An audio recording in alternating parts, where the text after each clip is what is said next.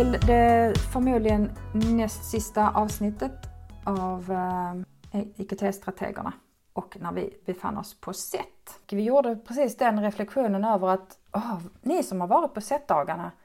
sätt er ner och prata om vad ni har upplevt och gå igenom era bilder och eh, ja, föreläsningarna. Vi känner ju själv nu att det är så lätt att bara sitta på en föreläsning och tycka att ja, nu har jag tagit, tagit till mig av denna.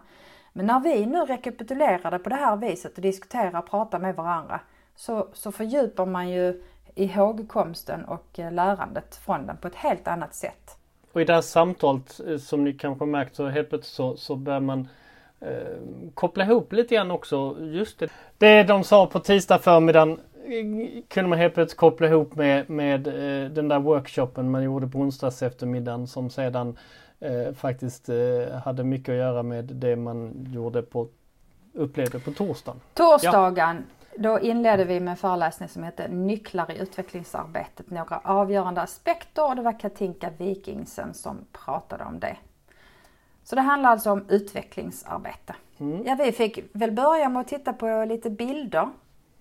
Vad tänker du när du tänker på utvecklingsarbete? Och då var det mm. gubbar som var ute i havet med olika utmaningar. Mm. så.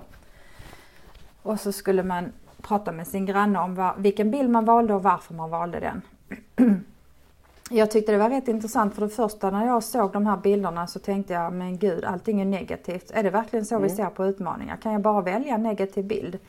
Men sen började jag titta lite närmare och såg att mm, vissa var ju inte negativa utan det var bara liksom ja, att man kunde vara nyfiken på eller att man, att man jagade på väldigt fort eller att man eh, eh, stöttade varandra kanske? Ja, jag fastnade för en bild på en, en man som stod med ena foten i en liten roddbåt och den andra foten i en annan liten roddbåt.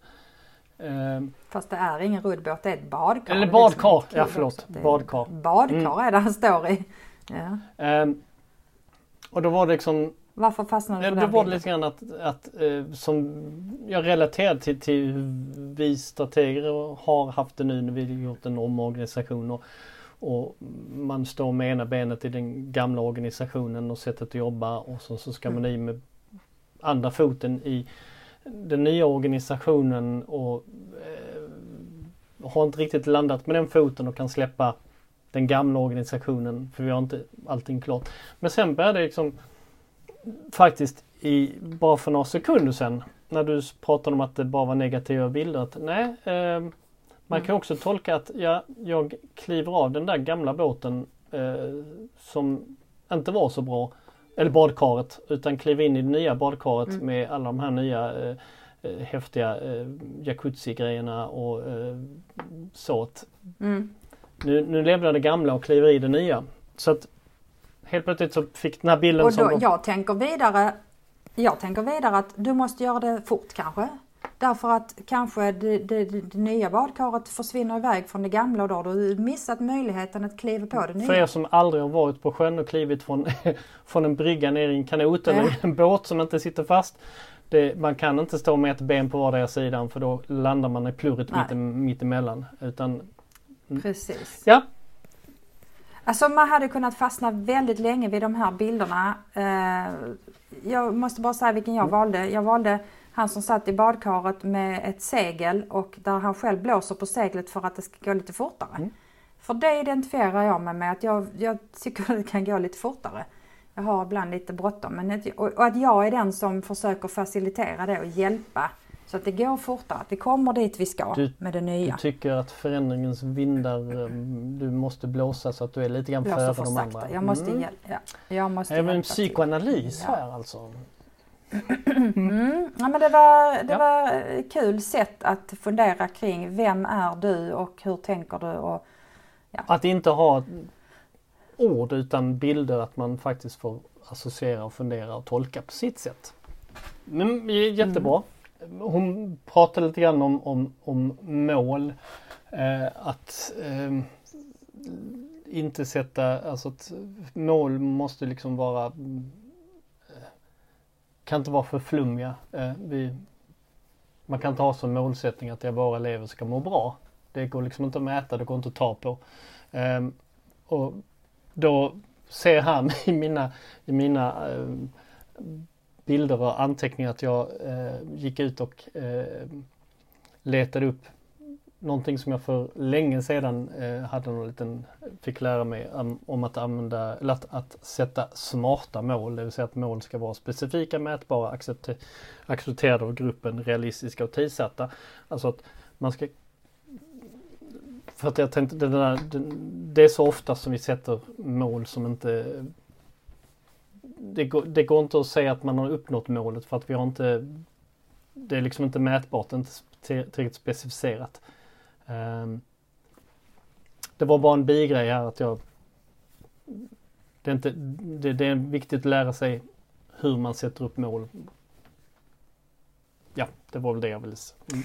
Ja, och utifrån det så var det en bild som jag tyckte var intressant mm. utifrån min roll att när jag kommer ut och pratar med pedagoger eller skolledare så ibland så behöver de bara ett gott råd till exempel om de frågar vilken typ av utrustning de vill mm. ska köpa in för de har det här behovet. Då, då är det liksom ett råd mm. de behöver.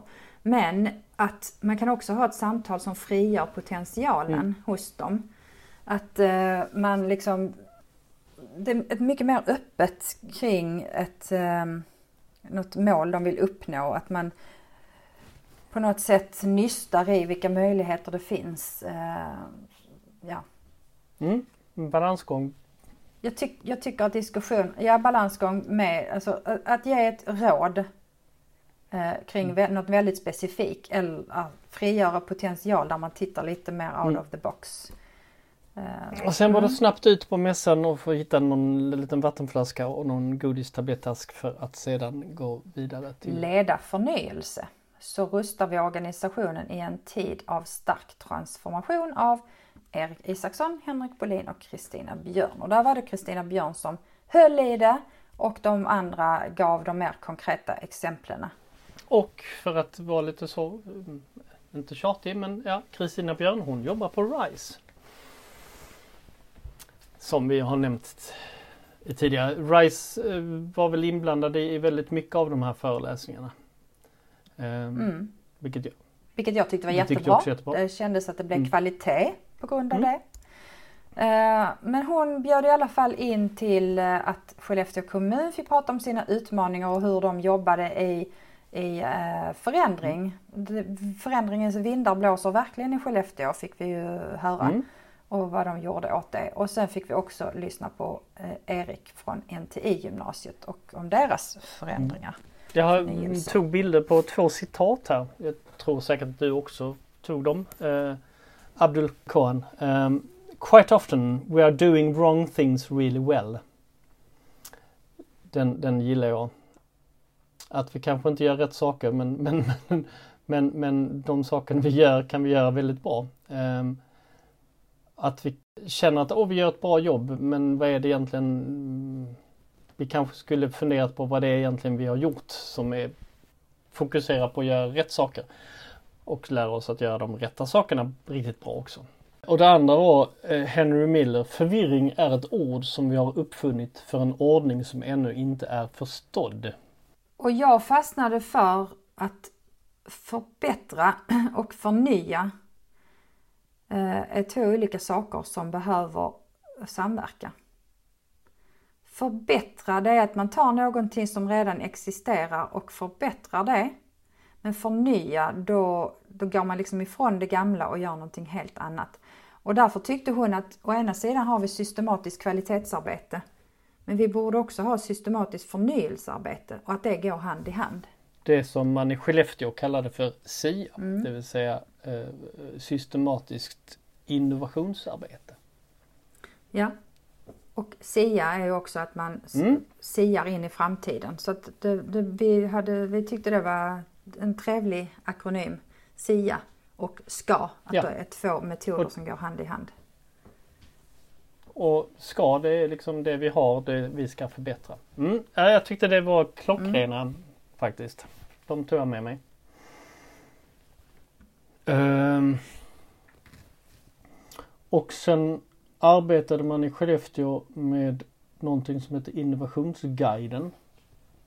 Ett tror jag från SKR. Eh, där man då undersöker vad behöver vi? Eh, försöker fokusera på det här. Ringa in vad det är så att man kan undersöka och fokusera. Ja. Eh, de pratade om att man kunde ha olika innovationer. Man kunde ha utmaningsdrivna innovationer. Alltså att man har en utmaning. Vi saknar till exempel kompetens och vi tycker inte att eleverna når upp till sitt, sina mål. Då har vi utmaningar som vi behöver jobba med och innovera kring. Vi kan också ha idédrivna innovationer. Eh, att, man, att någon inkommer med en, en idé och sen så tar man den vidare. Man har, kan också jobba med möjlighetsdriven, alltså att, att man har en lösning på plats och på vilket sätt kan man använda den lösningen. Eh, till exempel hade de då att man kunde mäta hur många som passerar in och ut i, i matsalen. Och vad, vad kan vi använda den mätningen till för att förbättra? Det tyckte jag också var roligt att de olika perspektiven. Ja. Problemet, problemet jag ser med, med eh, om man har en idé att det krävs ju att den här människan som har idén vågar presentera idén. Eh, och att de som man presenterar den för eh, vågar eh, gå vidare med den. Eller faktiskt rata den. Men, men jag tror att att det är kanske folk som inte vågar, de har en idé men liksom att ja, det är inte lönt eller det, inte kan lilla jag komma med en idé som är världsomvälvande. Ja, och det jag skulle vilja säga på det är att alla inkomna idéer behöver få respons på något vis. Mm. Alltså om man kommer in med en idé och man inte har någon aning om vem som tar emot den och hur den reagerar och om det tas vidare på något vis, då slutar man lämna in idéer. Mm. Man behöver någon slags feedback på det man har lämnat in. Mm. mm. Och där hade ju man Sen i, i Skellefteå eh, pratade om, om, om, om att ha ett forum för idéer, alltså en yta där jag skulle kunna kunna lämna mina idéer där det fanns folk som som också kunde, kunde eh, göra prioritering av alla inkomna idéer och ge feedback på alla de här också. Lite grann det du sa. Ja. Mm. Ja och sen eh, pratade NTI lite grann också om eh, sin, sina innovationsworkshoppar. Mm. Eh, och att de har använt någonting som ligger på ntiinkubator.se Eh, där kan man läsa om deras verktyg. Mm. Och där började ju liksom eh, de på högsta nivån så att säga att, att gå en form av utbildning i innovationsledning. Och sen när de var klara med det så eh, fick också eh, skolledarna på de olika skolorna eh, går den här. Så, så att det här var ju liksom ett tänk eh, från, från eh, topp till tå så att säga. Att få med alla. Ja, jag förstod det som att på eh, den här NTI inkubator att där landar alla deras idéer in. Så där kan man ju gå in och se.